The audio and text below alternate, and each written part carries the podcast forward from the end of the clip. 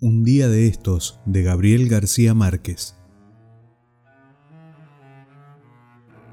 El lunes amaneció tibio y sin lluvia. Don Aurelio Escobar, dentista sin título y buen madrugador, abrió su gabinete a las seis. Sacó de la vidriera una dentadura postiza montada aún en el molde de yeso y puso sobre la mesa un puñado de instrumentos que ordenó de mayor a menor, como en una exposición Llevaba una camisa a rayas, sin cuello, cerrada arriba con un botón dorado y los pantalones sostenidos con cargadores elásticos. Era rígido, enjuto, con una mirada que raras veces correspondía a la situación como la mirada de los sordos. Cuando tuvo las cosas dispuestas sobre la mesa, rodó la fresa hacia el sillón de resortes y se sentó a pulir la dentadura postiza. Parecía no estar en lo que hacía, pero trabajaba con obstinación, pedaleando en la fresa incluso cuando no se servía de ella. Después de las ocho hizo una pausa para mirar el cielo por la ventana y vio dos gallinazos pensativos que se secaban al sol en el caballete de la casa vecina. Siguió trabajando con la idea de que antes del almuerzo volvería a llover.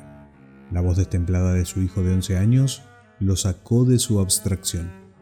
Papá, ¿Qué? Dice el alcalde si le sacas una muela. Dile que no estoy aquí. Estaba puliendo un diente de oro. Lo retiró a la distancia del brazo y lo examinó con los ojos a medio cerrar. En la salita de espera volvió a gritar su hijo.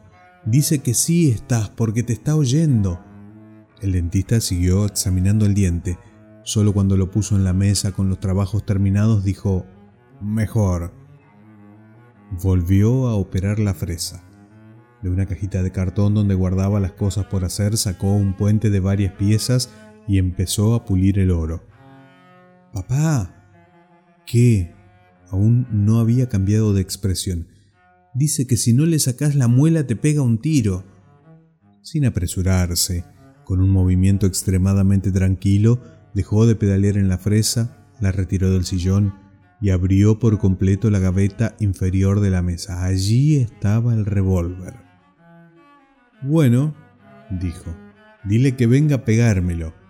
Hizo girar el sillón hasta quedar de frente a la puerta, la mano apoyada en el borde de la gaveta.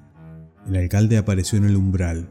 Se había afeitado la mejilla izquierda, pero la otra, hinchada y dolorida, tenía una barba de cinco días. El dentista vio en sus ojos marchitos muchas noches de desesperación.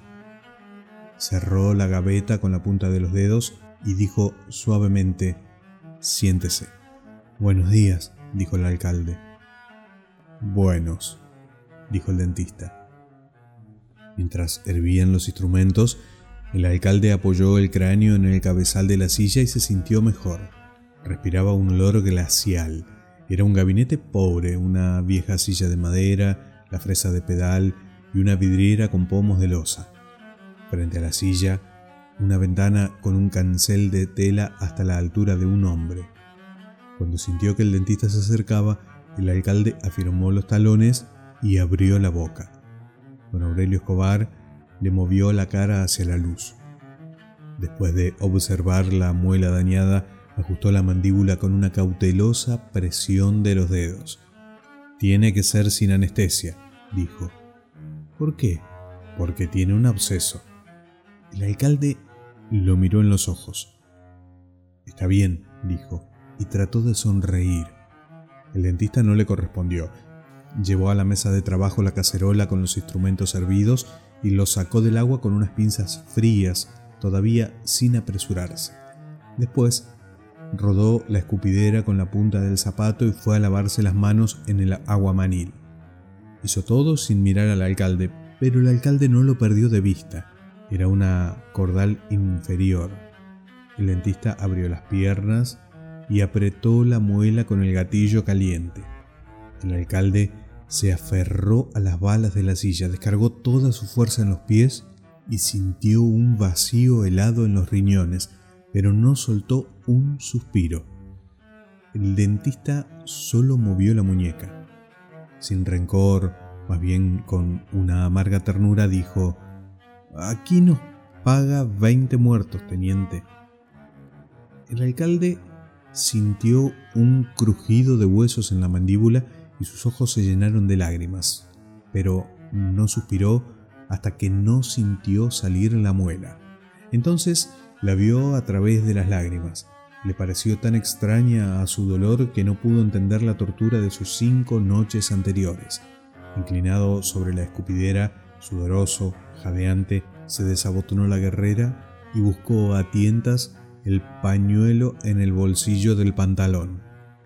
El dentista le dio un trapo limpio. Séquese las lágrimas, dijo. El alcalde lo hizo. Estaba temblando.